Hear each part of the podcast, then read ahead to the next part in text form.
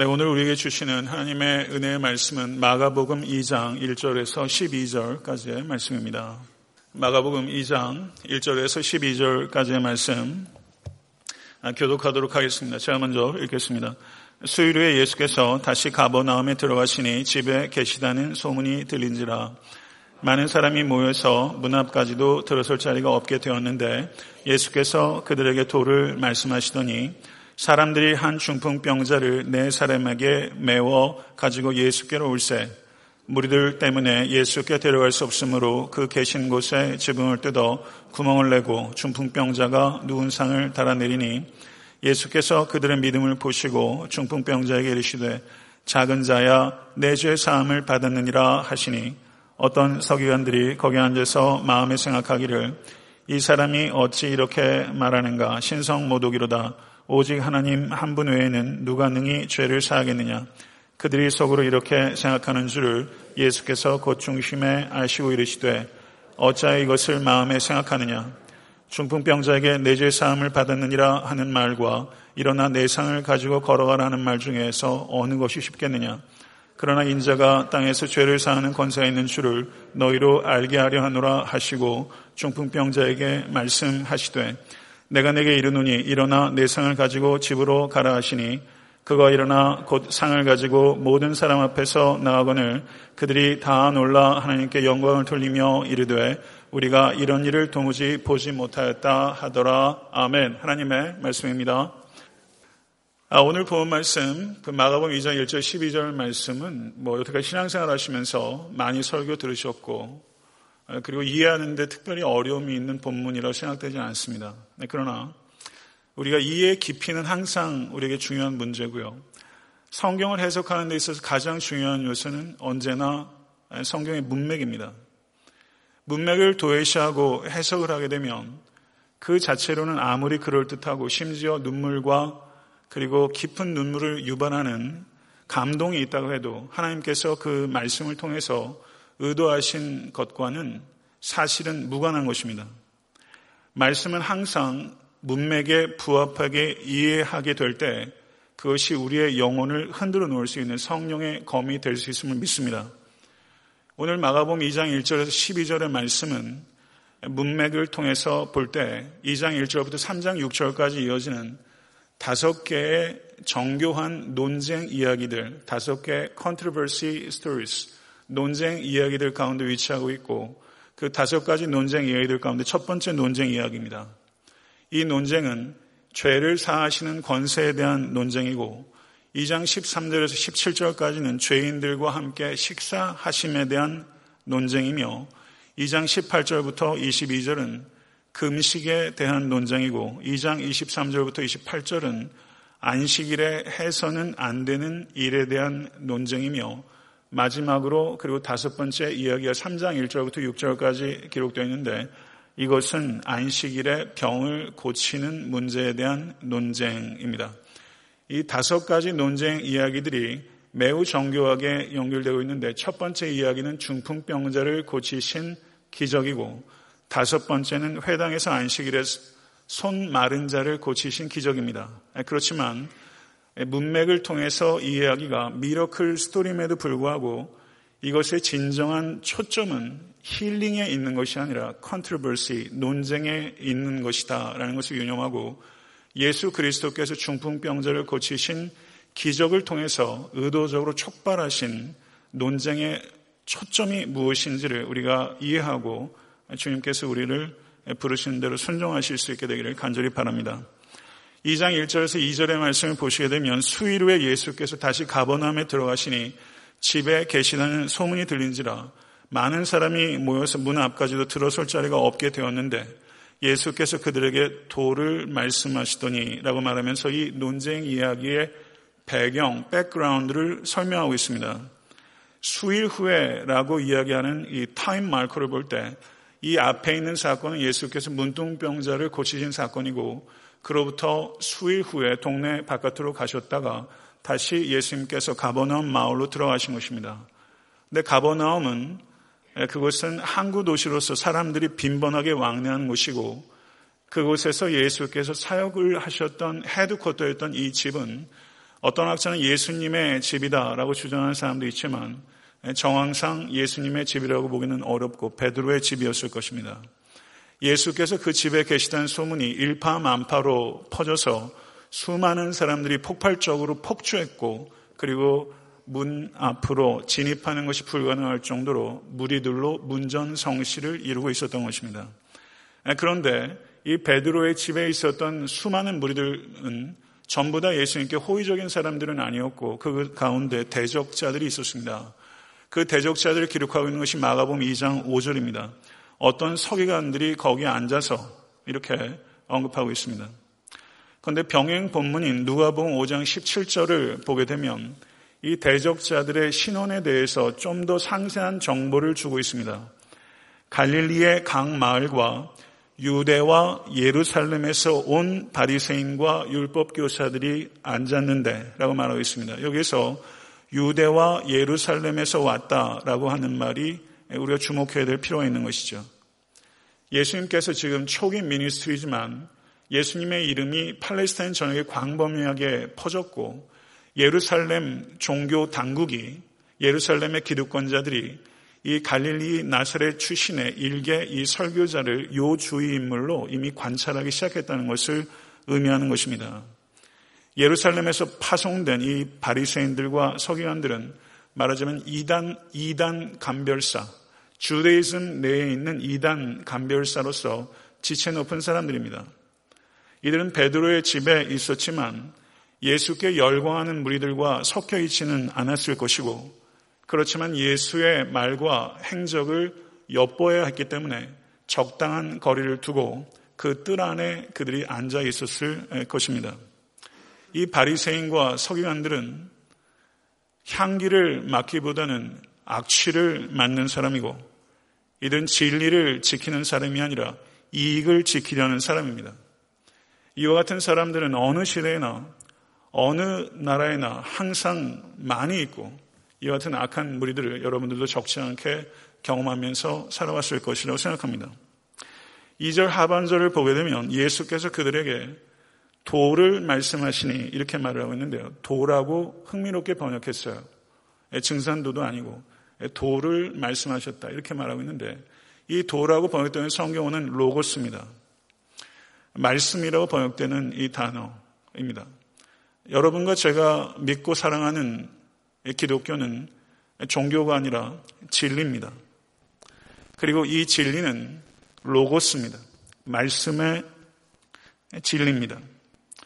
오병이의 기적이 있었던 광야에서도 예수께서 오병이의 기적으로 배불리 먹고도 열두 강지가 남았는데 그들에게 육의 양식을 주시기 전에 예수께서 여러 가지로 그들이 목자 없는 양 같은 것을 불쌍히 여기시고 여러 가지로 가르치셨다라고 말씀하셨습니다. 성도 여러분, 애타한테 섬기는 교회는 참된 교회가 되어야 합니다. 그럼 참된 교회는 어떤 교회인가?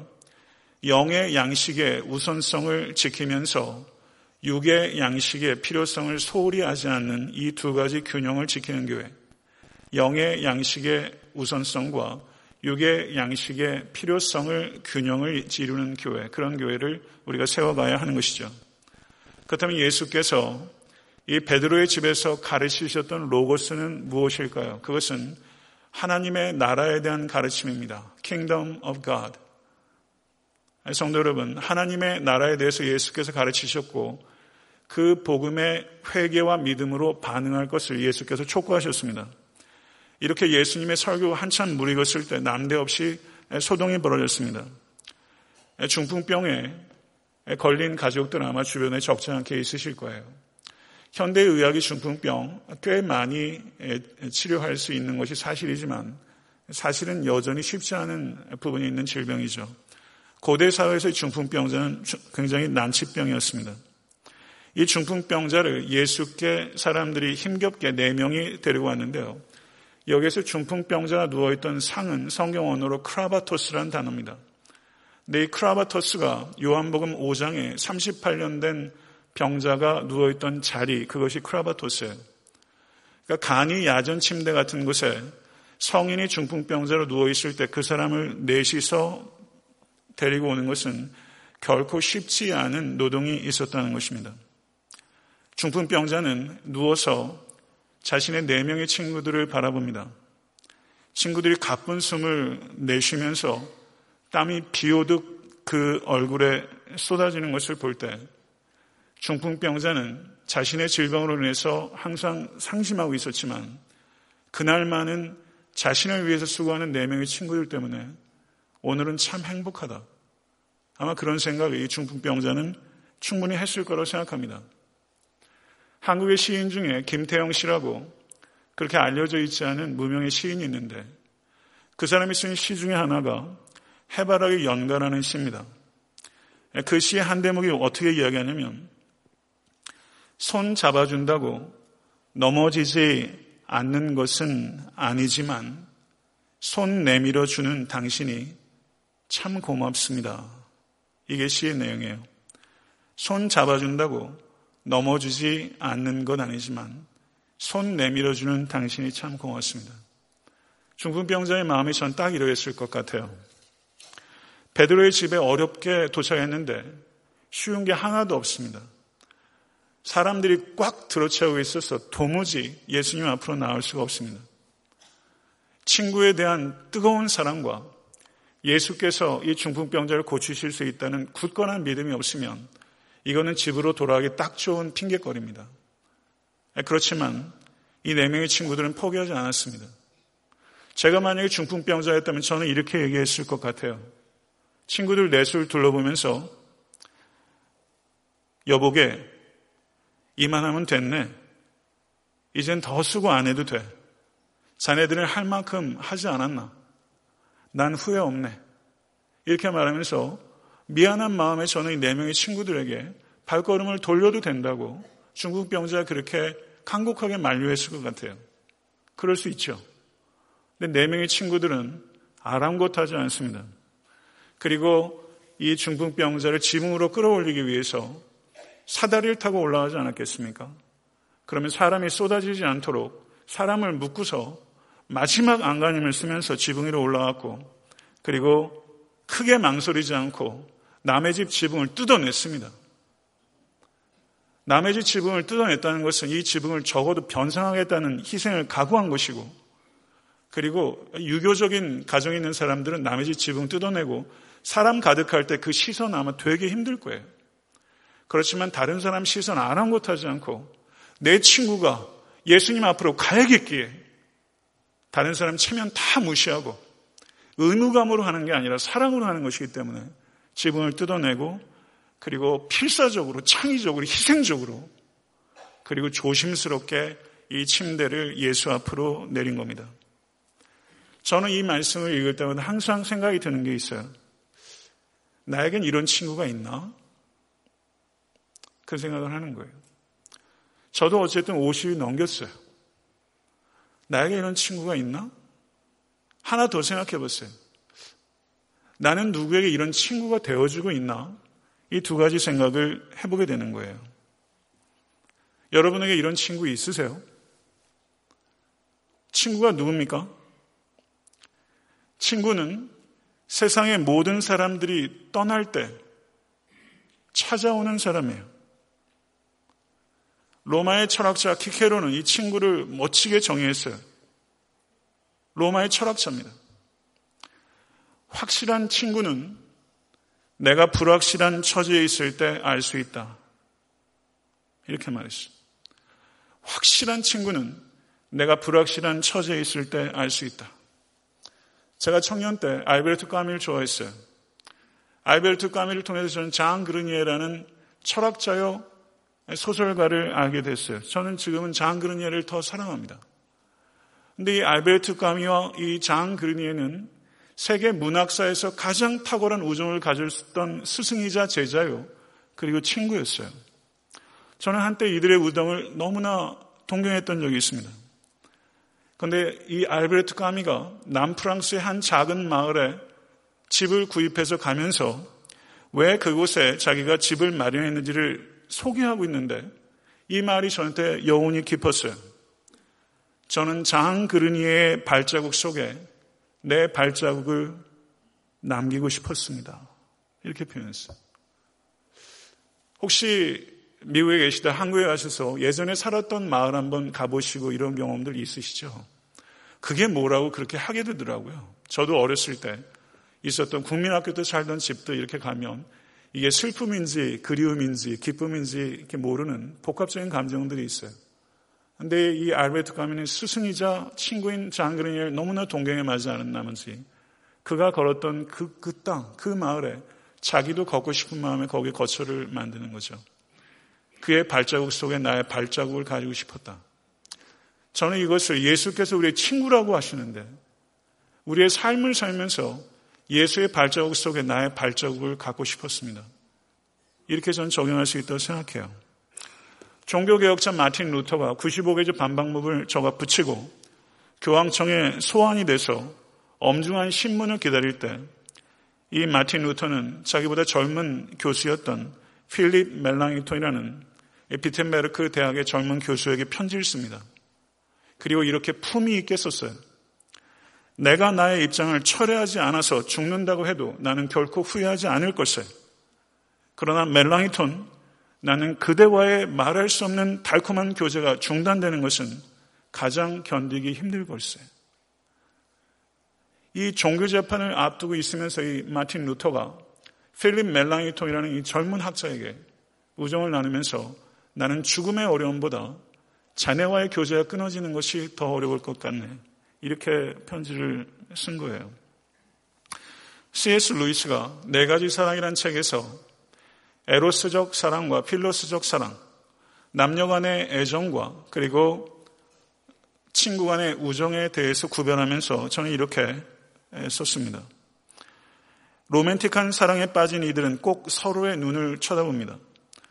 하지만 우정 사이는 나란히 서서 두 사람 모두가 소중하게 생각하는 어떤 것을 함께 바라봅니다. 연인 관계와는 달리 우정은 배타적이지 않습니다. 오히려 넓어지는 것을 즐기는 것입니다. 이렇게 말했습니다. 연인 관계는 배타적이어야 합니다. 연인 관계가 넓어지는 것을 불륜이라고 하는 거죠. 그러나 우정은 배타적이지 않습니다. 우정은 더 우정 관계가 넓어지는 것을 확장시켜줘요. 다윗이라는 위대한 왕, 그리고 위대한 사람, 그리고 위대한 성도는 요나단과의 위대한 우정, 요나단이라는 위대한 친구가 없으면 절대 만들어지지 않습니다. 인물은 하늘에서 떨어지는 게 아닙니다. 성도 여러분, 우리가 살고 있는 시대는 여러모로 빈곤합니다. 물질적 풍요만 있지 정신적으로는 갈수록 빈곤해집니다. 저는 이 시대의 빈곤함 가운데 하나가 우정의 빈곤함이라고 생각합니다. 고대 사회에서는 우정의 가치를 오히려 에로스보다도 귀히 여겼어요.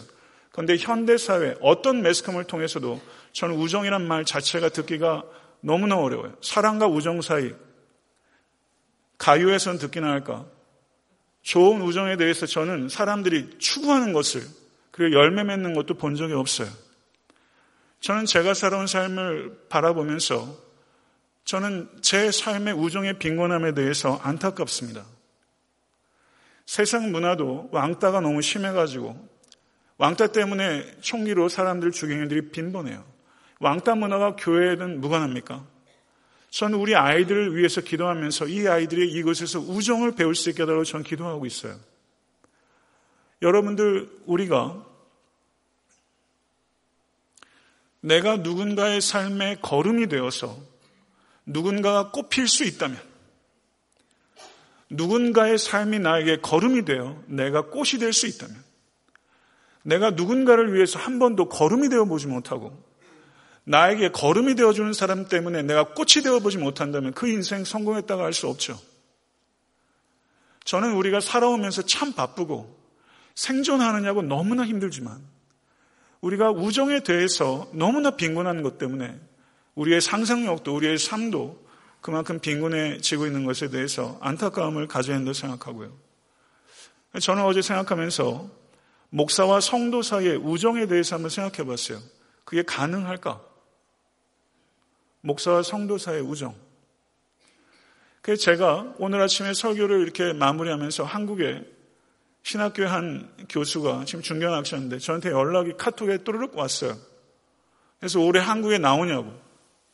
그래서 체프 시간에 좀 말씀을 전해달라고 저한테 과한 이렇게 요청을 해서 올해는 계획이 없다고 얘기를 하면서 예, 그래서 그분 귀하게 사역하고 있는 건 너무 감사하다고 제가 중보하겠다고 이런 말을 했어요.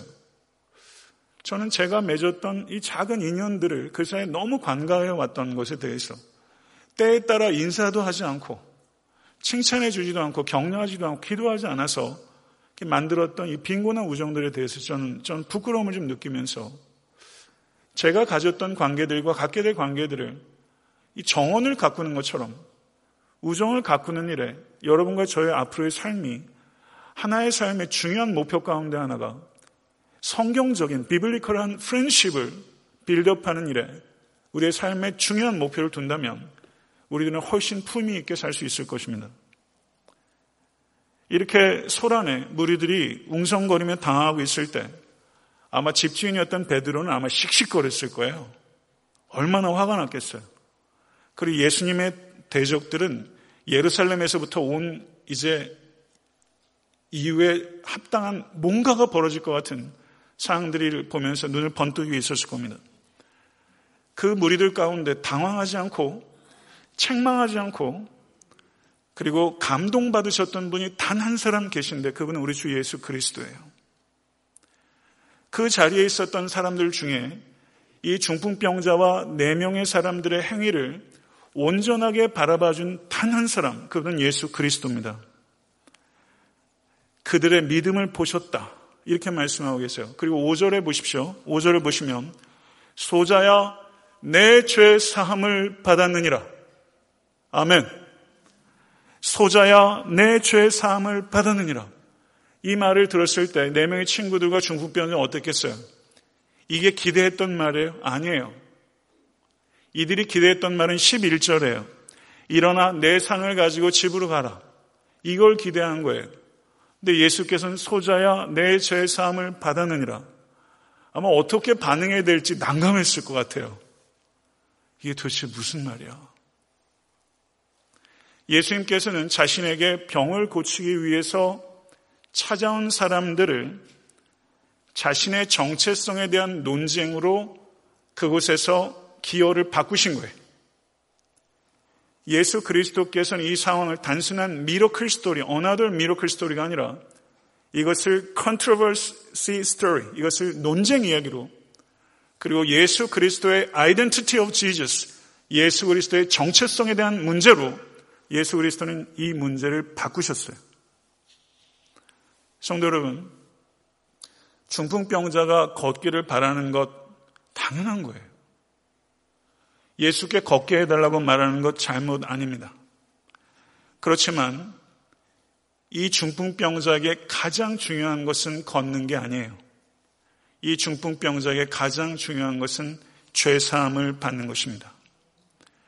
참된 치유는 겉사람의 치유가 아니라 속사람의 치유입니다.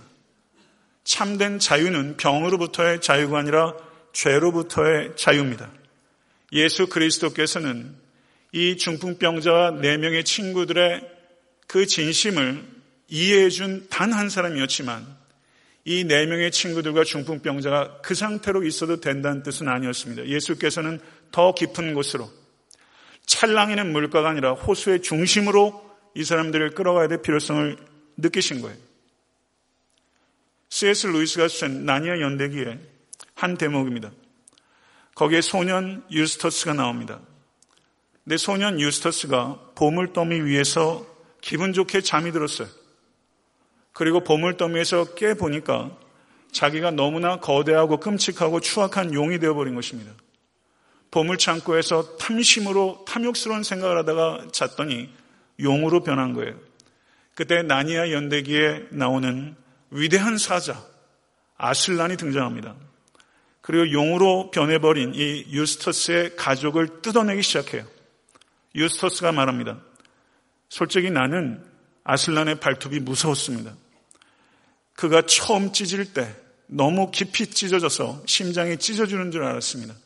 내 스스로 세 번이나 시도했지만 아프기만 하고 뜯어내지 못했던 용의 가죽을 아슬란은 단번에 벗겨냈습니다. 이렇게 표현하고 있어요. 나니아 연대기에서 이 아슬란이라는 사자가 나타나는 것은 우리 주 예수 그리스도입니다. 아슬란의 발톱이 유스터스의 가죽을 벗긴 것처럼 오늘 본문 마가범 2장 5절에서 예수 그리스도의 발톱은 중풍병자의 소원의 껍질을 찢은 것입니다. 사랑하는 성도 여러분, 여러분의 삶에도 제 삶에도 문제가 없는 사람 한 사람도 없습니다. 우리에게도 중풍병의 문제가 있어요. 그 문제의 해결을 위해서 간구하는 거 잘못된 건 아닙니다. 그러나 믿는 그리스도인의 기쁨의 원천이 내 문제를 해결받는 데 있다면 그것은 영적으로 가늠하는 것입니다. 중풍병자에게는 소원이 있었어요. 내가 걸을 수만 있다면 나는 불만족하지 않고 불평하지 않고 살 수 있을 텐데 이 소원 한 가지만 이루어진다면 내 삶은 괜찮을 텐데 그 소원을 가지고 중풍병자가 나왔어요. 여러분의 소원은 무엇입니까? 사랑하는 성도 여러분. 내가 걸을 수만 있다면 하는 소원이 도대체 무엇입니까? 중풍병자가 그리고 이 자리에 계신 모든 믿는 자들이 사랑하는 권속들이 가져야 되는 진정한 소원은 걷는 게 아닙니다. 주님의 임재와 주님의 영광입니다. 예수 그리스도는 이 소원의 껍데기를 발톱으로 찢으시고 소자야 내 죄 사함을 받았느니라. 이것이 너의 진정한 소원이 되어야 된다. 이것에 대해서 예수께서는 그 눈을 여신 거예요. Τέκνον ἀφίενταί σου αἱ ἁμαρτίαι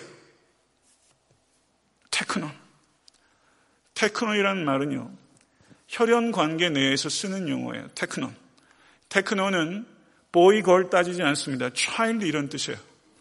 그런데 이 τέκνον이라는 단어는 아주 긴밀한 사제 관계에서도 써요.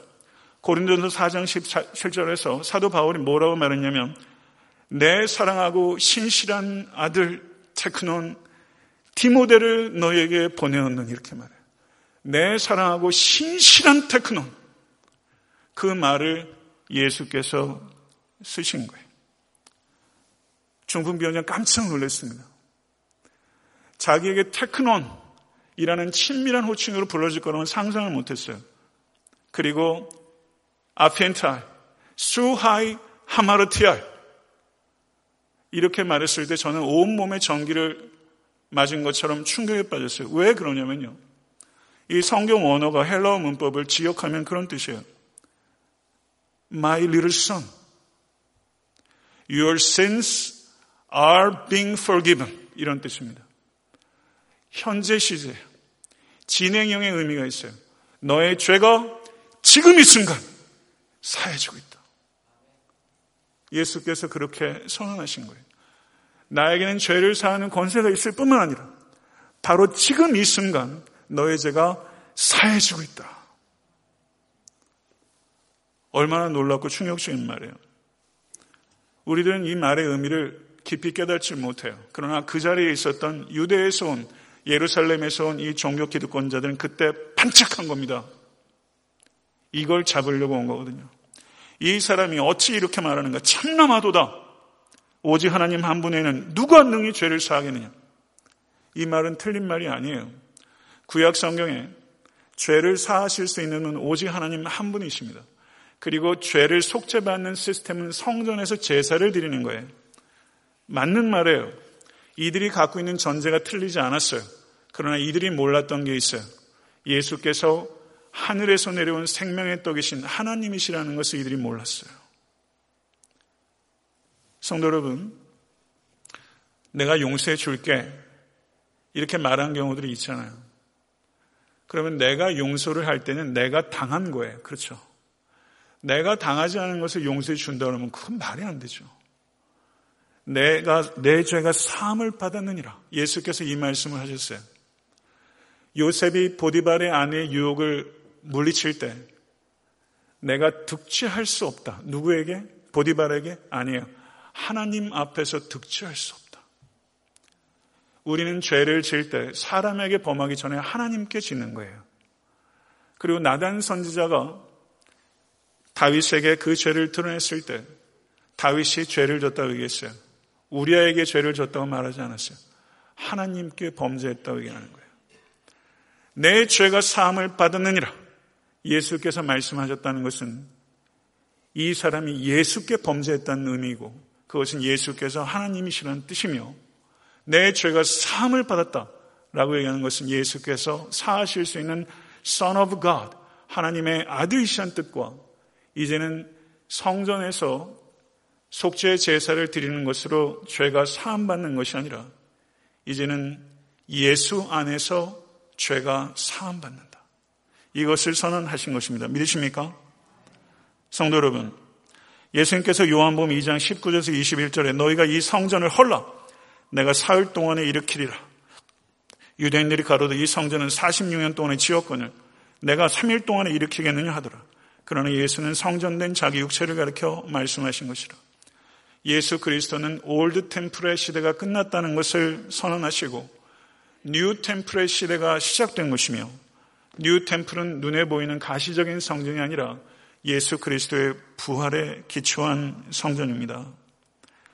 이제는 예루살렘 성전에서 반복적인 제사를 통해서 죄가 속죄받는 것이 아니라 새 성전이신 예수 그리스도를 믿음으로 말미암아 과거의 죄와 현재의 죄와 미래의 죄까지 단 한 번에 전부 씻김을 받았으며 그리고 거룩하신 하나님과 진정한 화평이 영원토록 주어졌다는 것입니다. 믿으십니까?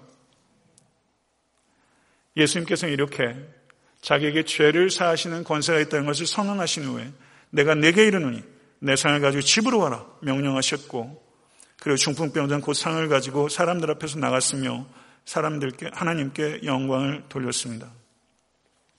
중풍병자가 일어나는 사건은 예수께 죄를 사하는 권세가 있다는 증거입니다. 그리고 하나님의 나라가 이 땅에 도래했다는 증거이고 종말이 시작됐다는 증거입니다. 예수 그리스도께서 하나님의 나라의 설교를 할 때 방해받으셨지만 중풍병자를 일으키심으로 하나님의 나라의 실제가 이 땅에 도래했다는 것을 증명하셨고 하나님의 나라에 대한 설교를 완성하시는 예수는 탁월한 설교합니다. 저는 마지막으로 여러분과 제가 한 가지를 생각해보고 오늘 설교를 맺고자 합니다. 중풍병자와 그의 친구들은 어떻게 살았을까요? 중풍병자 집으로 돌아간 후에 중풍병의 치유와 죄의 치유, 어떤 쪽이 더 여운이 길었을까요? 중풍병이 나아봐야 정상인 된 것밖에 아닙니다. 여러분 경험 한번 생각해 보세요. 오래 안 갑니다. 어느 쪽이 의미가 있는 것일까? 우리는 중풍병에서 치유된 경험을 가지고 있는 사람은 드물겠지만 여러분이 진실로 예수님을 주와 그리스도 영접했다면 우린 죄의 치유라는 공통된 경험을 가지고 있는 사람이에요. 언제 죄의 치유를 받으셨습니까? 그 뒤에 여러분의 삶은 어떻게 바뀌었습니까? 이 시대는 회심 자체가 희귀한 현상이 됐고 회심 이후에 변화된 삶을 살아가는 것은 더 희귀한 현상이 되어버린 것 같습니다. 복음을 영혼을 구원하는 능력으로 국한시켜 생각하지 마십시오. 복음은 영혼을 구원하는 능력일 뿐만 아니라 삶을 구원하는 능력이고 모든 개인의 변화의 시작은 복음의 회복에 있고 교회의 진정한 부흥의 원동력은 참된 복음의 회복에 있습니다. 중풍병자 일으키기 위해서 예수께서 일어나 네 상을 가지고 집으로 가라!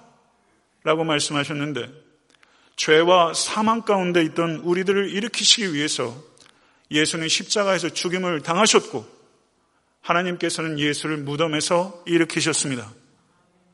복음은 구원을 얻기 위해서 내가 해야 할 일들에 대한 good advice가 아니라 우리를 구원하기 위해서 예수께서 하신 일에 대한 good news입니다. 여러분들이 지금까지 했던 행위나 지금 하고 있는 행위나 앞으로의 행위와 상관없이 예수 그리스도께서 2000년 전에 갈보리 골고다에서 행하신 그 한 행위를 믿음으로 말미암아 우리는 구원을 얻은 것입니다. 예수 그리스도의 십자가는 죄인들을 향한 긍휼이 어떠한 것인지 예수 그리스도의 부활은 그 죄인을 구원하신 하나님의 능력이 어떠한 것인지를 우리에게 계시합니다. 사랑하는 성도 여러분, 예수님을 진심으로 믿으십니까? 그렇다면 여러분은 거룩하신 하나님께 용납된 존재임을 믿으십시오. 나의 의 때문이 아니라 그리스도의 의 때문에 용납된 것입니다. 우리들은 가치 있는 존재가 된 것입니다. 얼마만큼 가치 있는 존재가 된 것입니까? 나의 가치만큼 귀한 존재가 된 것이 아니라 그리스도의 가치만큼 귀한 존재가 된 것입니다. 할렐루야! 하나님만은 나를 보실 때 나의 행위를 통해서 보지 않고 그리스도의 행위를 통해서 바라보신다. 하나님만은 그렇게 하신다. 내가 가족을 볼 때, 남편과 아내를 볼 때도 그리스도께서 내 남편을 위해서 하신 일을 통해서 바라봐 줄 때는 은혜 있을 때예요. 그렇지 않을 때가 타반사예요. 하는 꼴을 보고서 우리가 판단한다고요. 그러나 하나님께서는 그리스도의 행위를 통해서 우리를 바라보시고 여러분의 행위가 어떠하든지 그 행위 때문에 여러분들을 더 사랑하시는 것도 아니고 여러분의 행위 때문에 여러분을 덜 사랑하시지도 않아요. 여러분의 행위로 여러분을 보지 않고 그리스도의 행위로 보시기 때문이에요. 이게 복음입니다. 복음이 우리를 그리스도인 되게 합니다. 그리고 복음이 우리를 그리스도인으로 성장시킵니다. 근데 많은 사람들이 복음이 천국 들어갈 때 필요한 입장권 정도로 생각해요. 그런 것이 아닙니다. 복음은 그리스도인의 삶의 모든 영역의 원동력이에요. 제가 최근에 읽은 책 중에서 가장 탁월한 책이라고 여겨진 책이 있는데 제이디 그리어가 쓴 복음 본색이라는 책이에요. 이 책을 다시 한번 제가 읽으면서 아, 참책 잘 썼다 이런 생각을 제가 했는데요. 거기에 J.D. 그리어가 복음본색 거의 제일 마지막 부분에 아주 흥미로운 비유를 했어요. 뭐라고 말했냐면 이렇게 말합니다. 성도 여러분 혹시 불안하지 않으세요? 당신의 영혼이 불안할 때 복음으로 달려가십시오. 복음은 기독교라는 수영장으로 점프해 들어가기 위한 다이빙 도약대가 아닙니다. 복음은 수영장 자체입니다. 복음 안으로 더욱 깊이 들어가십시오.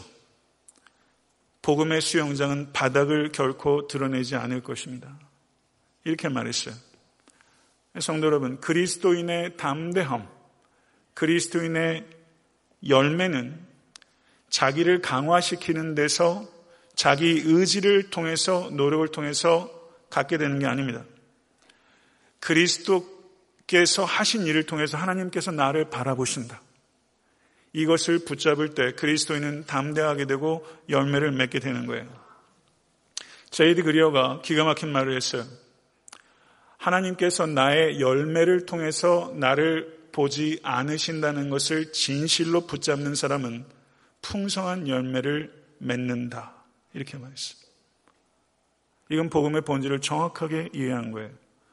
사탄의 계략은요, 우리가 우리의 정체성의 기초를 자기 자신에게 두게 합니다. 그러나 하나님께서는 우리의 정체성의 기초를 그리스도 안에 두셨습니다.